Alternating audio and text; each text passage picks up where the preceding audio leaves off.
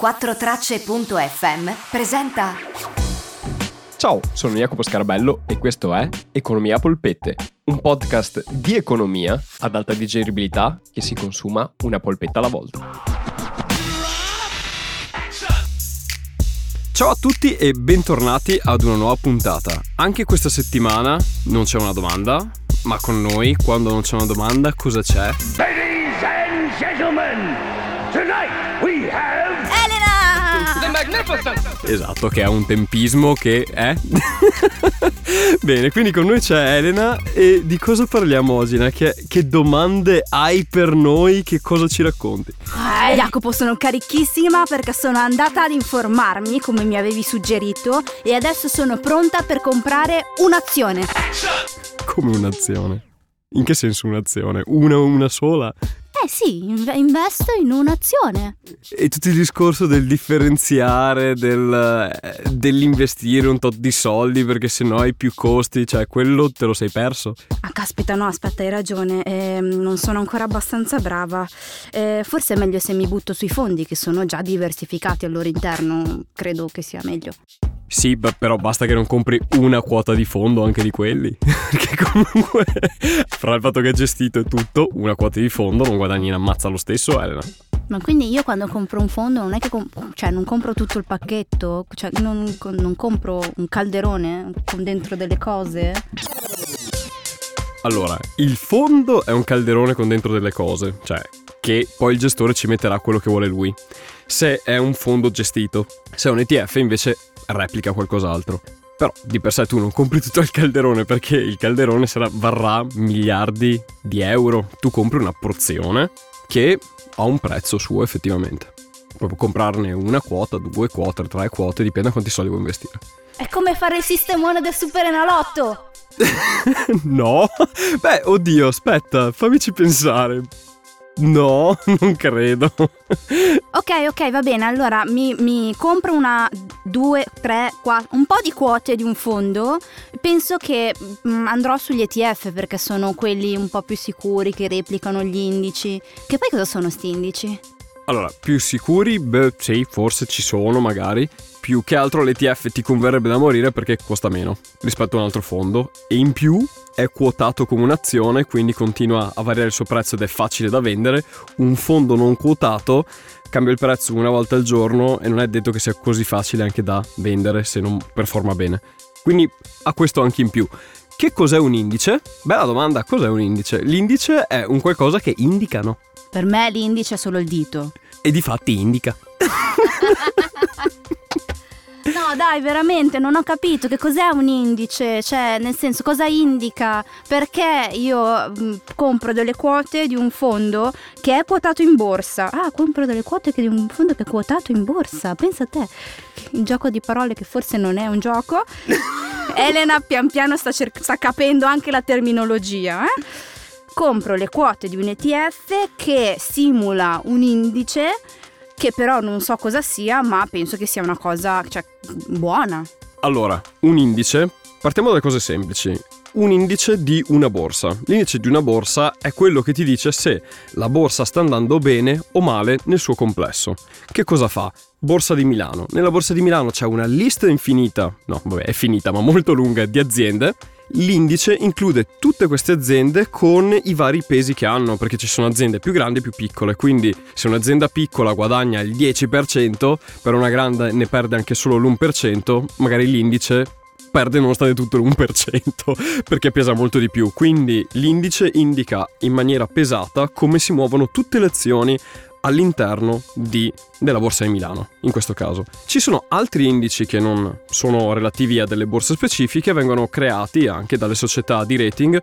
Avevo citato Morningstar la volta precedente, Morningstar ha degli indici suoi di settore oppure di aree geografiche o di dimensioni di capitalizzazione, cioè aziende super capitalizzate o poco capitalizzate. E al suo interno decide lei quali aziende ci stanno dentro, perché secondo lei quelle lì indicano come il settore si sta muovendo, come l'area geografica si sta comportando. Ed è sostanzialmente un modo per fare una fotografia di com'è in quell'istante l'economia in quell'area lì, o meglio, come stanno andando le aziende in quell'area lì. Sì, adesso è molto più chiaro. E in effetti anche questa cosa degli indici su setto- sui settori è chiarissimo, quindi tutte le automobili, tutte le scarpe, tutti i vestiti, perfetto.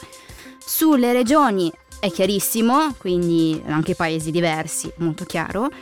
Su capitalizzazione mh, non capisco bene che cosa voglia dire la parola capitalizzazione, cioè quan- quanto vale un'azienda, cioè aziende che valgono lo stesso valore finiscono nello stesso indice?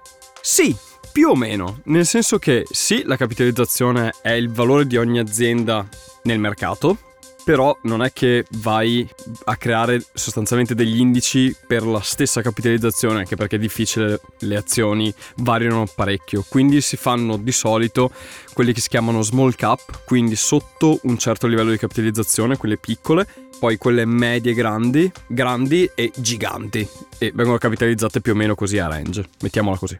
Ok, quindi alcune azioni di queste aziende finiranno nei fondi e quindi io adesso sono pronto per andare in banca ad aprire un fondo. Si apre un fondo tutto tuo, un fondo si acquista, non si apre. Però ci sei andata vicina.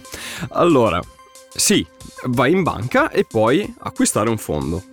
Però, prima di acquistare un fondo, ci sono delle cose da valutare, da sapere anche sui fondi, che non ho avuto tempo di dire nella puntata a suo tempo dell'ETF. Allora, i fondi non ETF sono quotati in mercati loro e vengono cambiano il valore una volta al giorno e hanno dei costi di gestione che non sono irrisori, come dicevamo, a me hanno detto più volte, e quindi bisogna stare attenti ai costi che hanno. Un'altra cosa a cui stare attenti è cosa c'è dentro il fondo, perché l'ETF segue un indice. I fondi che non sono ETF li fa il gestore e può capitare che ci siano banche che mettano nei fondi azioni che non riescono a sbolognare da nessuna parte, quindi sono dei fondi sostanzialmente fatti per le banche stesse per liberarsi di cose che non vorrebbero. E fra quelli ci sono i fondi dei fondi, che sono il peggio del peggio perché? Perché sostanzialmente dentro i fondi dei fondi ci mettono dei fondi. Sono perso già all'inizio, fantastico. Perché un fondo di fondi che cos'è? È un fondo che acquista quote di altri fondi. È un po' una matriosca, in cui hai un fondo dentro un altro fondo. E come funziona sostanzialmente? Il tuo gestore compra quote di altri fondi e a quei fondi pagherà dei costi di gestione. Solo che tu quando vai a acquistare il fondo di fondi, il tuo gestore ti dice il costo di gestione suo, non quello che lui paga. Quindi sostanzialmente tu vai a pagare due volte i costi di gestione. Uno sul fondo che sta acquistando e poi sui fondi che il tuo gestore acquista, perché comunque sono gestiti. Ma quindi perché lui i costi di gestione non li paga all'altro fondo, li carica a me? Sì, beh, li carica a te implicitamente, nel senso che quei costi devono essere pagati, gestendoli per te, li paga e li paghi tu. E a quel punto là cosa fai? Vai a comprarti direttamente i fondi che hai acquistato, invece che andare a qualcuno che ti vada a comprare dei fondi. È un passaggio in più praticamente inutile. E se andiamo a pensare a quello che dicevo prima sul fatto che alcune banche all'interno dei loro fondi mettono diciamo delle posizioni che possono essere obbligazioni o azioni che vogliono sbolognare in qualche maniera, lo stesso vale con i fondi di fondi possono essere fondi che non riescono a vendere proprio perché dentro hanno quei tipi di prodotti e fanno un fondo di fondi per, diciamo, mascherare un po' di più la questione. Ovviamente non è una cosa così diffusa, però succede ed è bene andare a controllare sempre cosa c'è dentro. Come faccio a controllare cosa c'è dentro un fondo? Cioè, chiaramente tu, abbiamo detto bisogna chiedere alla banca tutta la documentazione, andare a vedere che cosa c'è dentro, ma se la banca vuole nascondere delle cose non può farmele, cioè non, non vorrà farmele vedere. Vabbè, in realtà non è che te le nasconda che tu non puoi vederle, però diciamo che propongono questi tipi di investimenti a persone un po' meno accorte, perché le proporranno anche agli altri, solo poi una persona più accorta va a vedersi la documentazione, si fa un bel copia incolla dei prodotti che sono all'interno, che può vederselo o su Bloomberg o su Morningstar o anche semplicemente su Google, perché se sono quotati in mercati più piccoli magari si trova comunque quel prodotto da un'altra parte e una volta che vai a vederti che cosa sono e da dove vengono fuori ti puoi fare un'idea e se ti rendi conto che la maggior parte sono legati alla stessa società che sta emettendo il fondo, magari qualche domanda me la farei. Perché? perché? Come perché? allora, perché? Perché è quello che ho appena detto, nel senso che la domanda che devi porti è perché, esatto, ci sono tutti questi prodotti della stessa banca, forse lo stanno facendo perché non hanno voglia anche di lavorare e in quel modo là impacchettano tante cose che non riescono a vendere in altra maniera in quel modo là. Eh no, certo, perché se sono tutti derivanti dalla stessa banca non, non stanno diversificando all'interno di questo fondo, vengono tutti dalla stessa, da, dalla stessa minestra. Esatto, bravissima. E manca completamente diversificazione, quindi se uno vuole prendersi un fondo per diversificare e bilanciare i rischi, poi va a guardare dentro e c'è tutta più o meno la stessa roba, non sta diversificando niente, anzi sta amplificando diciamo la sua posizione.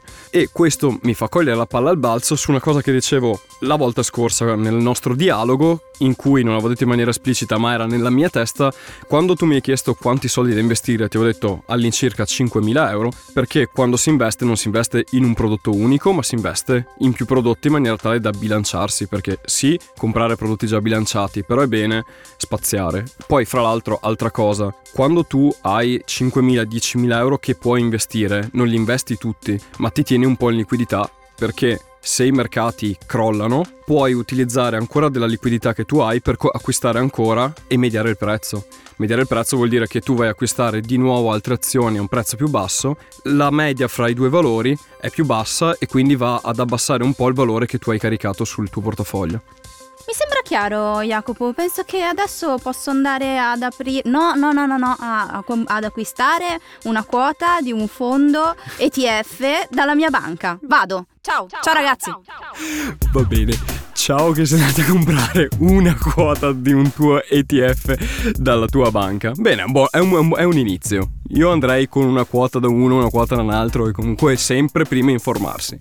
Bene, grazie mille anche per questa settimana Elena per le tue domande e per aver fatto tirar fuori queste cose. Con voi invece ci risentiamo settimana prossima, come sempre. Io vi ricordo che potete contattarmi sul mio profilo Economia Polpette oppure sul profilo, questo di Instagram, oppure sul profilo Facebook Ser Jacopo, mandarmi un vocale con una domanda o anche semplicemente un messaggio scritto e io vi risponderò in una delle puntate. Come dicevo, grazie mille per avermi ascoltato, io vi auguro un'ottima settimana e come sempre, ciao da Jacopo.